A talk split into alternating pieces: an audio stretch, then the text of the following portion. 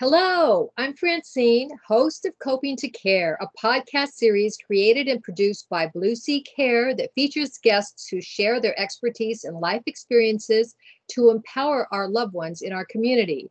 Our aim is to serve as a friendly resource for seniors and their families. Today, I'd like to introduce our special guest, Fritzi Gros-Daillon. She is the Director of Education and Advocacy for Age Safe America and a National Association of Home Builders approved instructor for their Certified Aging in Place Specialist designation. Her cred- credentials include CAPS, Certified Senior Advisor, or CSA, Universal Design Certified Professional, and Senior Home Safety Specialist, in addition to her Master of Science from Columbia University.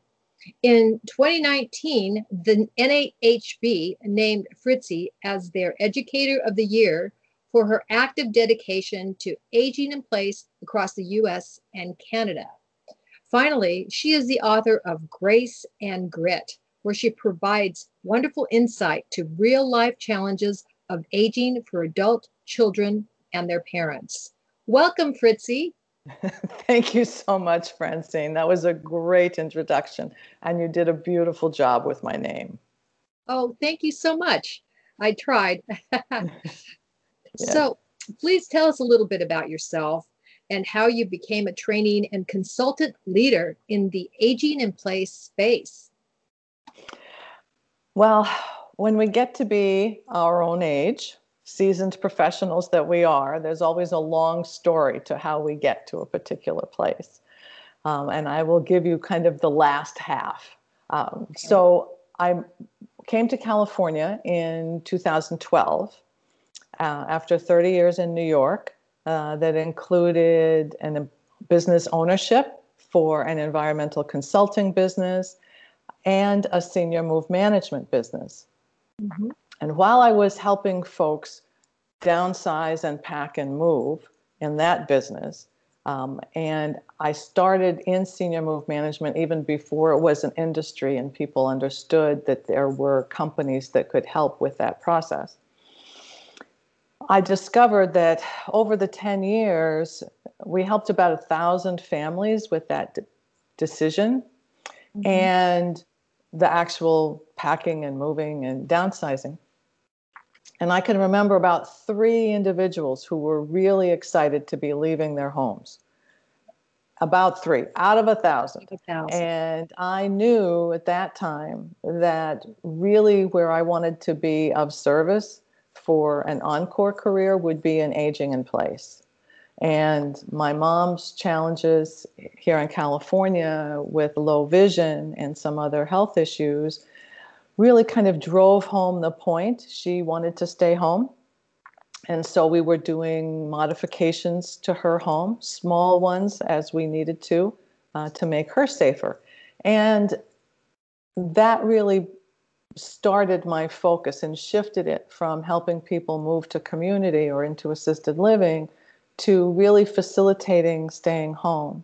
And so I took the training, the Certified Aging in Place Specialist training. Okay. And then uh, I became an instructor, and I've been now teaching the course uh, for five years. Uh, it was four and a half years in person, and then we have evolved with the changes that are going on to now um, I teach virtually. So I am I'm live, uh, and my students are live. We're just not in the same room anymore. Um, so I teach that, and through Age Safe America, I developed the Senior Home Safety Specialist course, and now um, that's a certification course for professionals. Mm-hmm. And uh, we have in the CAN, according to the lingo, a mm. uh, family caregivers essentials course too that we're going to be offering to the public. Oh wow. Is it going to be sold or how? I think family caregivers essentials um, is um, it's likely to be sold at a very modest uh, mm-hmm. price. We it will it'll be rolling out in 2021, um, and through Age Safe America, we are also uh, looking for sponsorships by organizations So Mm-hmm. I fully expect that there will be some organizations that will then offer it to their members um, at no cost. But that's something we're working on right now. That'll be fantastic. Now, what are some of the most important teachings about senior needs that you provide to members of the National Association of Home Builders? My students for the CAPS training come from lots of professions. So it's remodelers, designers, occupational therapists, physical therapists, real estate um, attorneys, Mhm. nurses. Some people are looking at this space uh, for encore careers for themselves or looking to build their businesses or shift their businesses. And I think one of the most important things that we discuss is not to look at the market in terms of the numbers like 10,000 boomers you know turning 65 every day. That's an impossible market. And to really focus their business on addressing people's needs. So for folks who are well and don't have any specific needs to make changes in their homes what are the universal recommendations that you would make? What are the important lighting changes? Um, the important changes maybe to the entrance to adding safety bars. It works for everybody whether you need it now Mhm. or you don't and whether someone can visit your home more easily. I ask my students sometimes if they have a grandma who doesn't come to visit anymore because tsa makes her take off her shoes or they took away her knitting needles three years ago. And grandmas can make up lots of excuses for not wanting to travel Mhm. of course, now we're in the pandemic and that's all shifted. But in the past, grandmas would make up excuses and say, I would rather send you a little money, come visit me. Well, the real reason she's not visiting you is the bathroom next to her guest room is very difficult for her. And she can't say that to you. She can't say, I wish you would fix your bathroom for me, or I can't get up those stairs very easily. She's grandma's never going to say that right? So she's just going to make up some excuse about the airfare and the airport and all of that. So, one of the recommendations is to look even at our own homes and what are the things that we can do to make our own homes more visitable by others. Mhm. So, that's one of the kinds of teaching. Um, and another one that I do is about for folks with different kinds of physical needs and challenges, as well as cognitive challenges, that there are some very specific recommendations. And working with other professionals, working with healthcare professionals or care managers to make sure that there's a really good overall look at the home environment um, and really pointing towards safety. So, life safety, you know, making sure all of the alarms and those systems are working in the house, but Mhm. personal safety. And um, I'm a huge proponent of great lighting. Mhm. so, you can just get me started on that topic, and we'll Mhm. be here all afternoon. That's great. Yeah, I, I can understand there's so many things, especially if they can't hear, because I remember we had to put in a louder doorbell for my mom and then get a special phone so she could hear better when the phone rings and, you know, adjusting the toilet seat and, you know, shower. So I bet you there's tons of, tons of stuff in that course. Now, how long does it take for your students to earn their certified aging in place or CAPS designation? it's uh, three full days. Okay. So yeah, it's eight to four, three days, um, and depending on a person's schedule, um, the classes do build on each other. But if you can't do three days in a row, I do teach every month. So a Mhm. student could take one day this month and one day next month, but it's a total of seven full hours um, and there's an exam at the end of each day. I mean, that's part of what, uh, to qualify as any kind of a certification, there has to be an exam. It's the same with the senior home safety specialist. right. So there's, you know, also you have that, but Mm-hmm. you don't teach that. That's an online course. Oh, I The see. The senior home safety specialist is uh, an online course, so someone can, that's a five-hour course that has 17 modules in it. Um, and that's a holistic look at senior safety. So there's a huge focus on the house. We have a number of modules on the exterior and interior for home safety, and some bigger topics um, communicating with seniors and their families, fire safety, scams and identity theft, Right. um, safety for uh, folks with Alzheimer's and the dementias. There's some Right. sp- specific safety tips for that. So we Mm. cover a broad range of topics in that class. Oh, okay. Very interesting.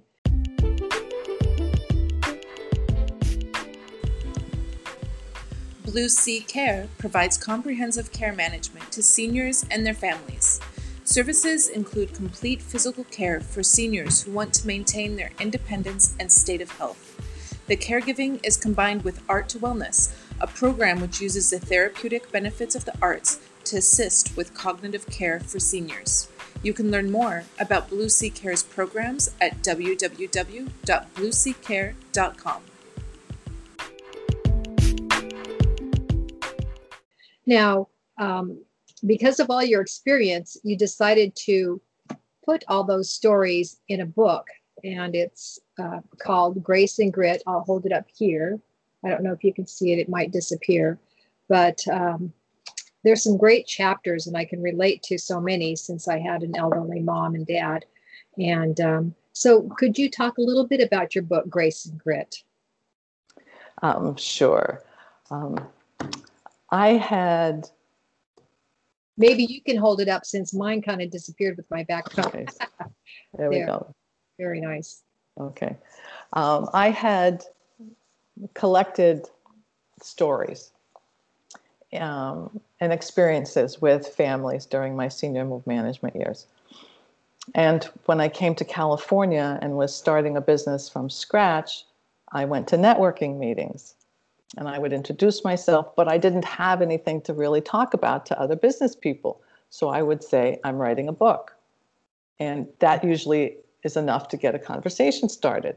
Well, then I would go home and I'd say, but you're not writing a book. It just says book on your laptop. You have a folder, you have some stuff in there, but it's not a book. So either write the book or get rid of the your get rid of your networking speech or, you know, just do it. So a good friend of mine through the Senior Move Management Association said to me, if you have 10 stories, that's all you need for a book. So I sat down and I decided on my 10 stories and I said, okay, and now I'm going to do it. So that's really where Grace and Grit evolved from because I just couldn't bear not to share the experiences that these families had and the learnings for the different generations because so many times i mean i was the grown daughter. I was you know mm-hmm. trying to manage my mom sometimes and she didn't want to be managed and all of that right? So it's i wanted a book where the moms and the children who were trying their best could both have voices and for a moment could see perhaps each other's point of view that they might not see in real life. hmm And so, but each of them is different. And I have to confess that when I named it Grace and Grit, which I loved as a title, and I think there's at least two other books that have used that as part of their title, I have to confess that too. But at first I thought it was, gee, you know, the book is really about me. I was so graceful, but I stuck it out. The stories really evolved so that those special um, components of who we are, the grace and the grit, are really demonstrated by the families in the story, by different members of the families who demonstrate. In some stories, it's grace. In some stories, it's not so grace. Right. um, and in a lot of stories, it is grit. I mean, it is the stick to itiveness, the getting through some tough decisions. hmm Um, so that was really how it came to be. I just I couldn't bear to not do it, but I really had to hold my own feet to the fire to get it done. Well, good for you because I'm I'm so happy that you sent me a copy of the book and some of these chapters are, you know, I can relate to them totally. Um, uh, talk to me, don't talk to my daughter. Always remember he chose you. And then another one, just like her father, except I could divorce him. And um, I can't live another day around all these old people. Um, do I have to do this anymore? And then this one especially, everything appeared to be fine. When did these changes happen? And why didn't we notice? Yeah, I, each of those are um, they're sep- I mean they're they are separate stories, but they have such common threads for so many of us. Don't talk to my daughter, talk to me. How many times have we gone with a family member to a physician and the physician talks to you and not to your mom or dad or aunt who is the patient because they think you're the one that's going to listen? You know, that was in the book really talks to, to daughters and families and, and business owners in terms of don't talk to my daughter. But we've all experienced it, whether it's in that kind of a moment or in a physician's office or somewhere else. And, and so there's lots of ways that the, the stories can tie into our lives. If you have one minute, there, yes. there is the story about Lois and her son, the one that says, I can't live with these old people anymore. Right. And Lois is a very flamboyant personality sculptor, painter. She's in her 80s and she's moving into assisted living. And her son is very patiently helping his flamboyant mother get ready for this move. And he is graciously accommodating what she would like to give out of her household items to her boyfriend, who is 30 years her junior and about the same age as the son. so we have this kind of dynamic going on. I mean, the son is trying to fix the chair that mom is going to take, and the mom is saying, Well, I think that the nicer patio set needs to go to my boyfriend. You already have one, she says to the son. Um, so she moves into assisted living. And unbeknownst to those of us who were also helping her pack and move and get rid of the 300 pounds of sculpting clay in the basement, donated to an art school, um, we arrive with, you know, four wardrobe boxes of clothes for her closet, only to discover that the boyfriend has been taking her clothes over and filling the closet for a whole week at the assisted living because she had prepaid the rent. So now we arrive with the clothes for her closets, and there was no closet space left. So it's kind of making adjustments. And she's flamboyant as ever. You know, she's flirting with the movers. I mean, it was just, it was such a kick. Hmm. The story really is that the woman who I chose to be the copy editor for my book was a mm-hmm. former English teacher, a woman in she was 83 at the time. Lived two doors from my mom, and I asked her if she would read my manuscript for punctuation and grammar. And she has the book. She has the binder for quite a while. she brings it back one day. Excuse me, I just need to. Sure. she brings it back and she says, I'm sorry, I got lost in the stories. I had to go back and read it for punctuation. But she said there weren't that many punctuation problems. So turns out she, the woman in the book is Lois, the flamboyant one. Mm-hmm. My copy editor has a younger sister who is 80 now, right? She's 83. The younger sister is 80, whose name is Lois. Lois. Ah. Lois's entire life she has been flamboyant. And the older sister, for 80 years, has been trying to calm her down, get her to be rational, get her to just be like everybody else in the family.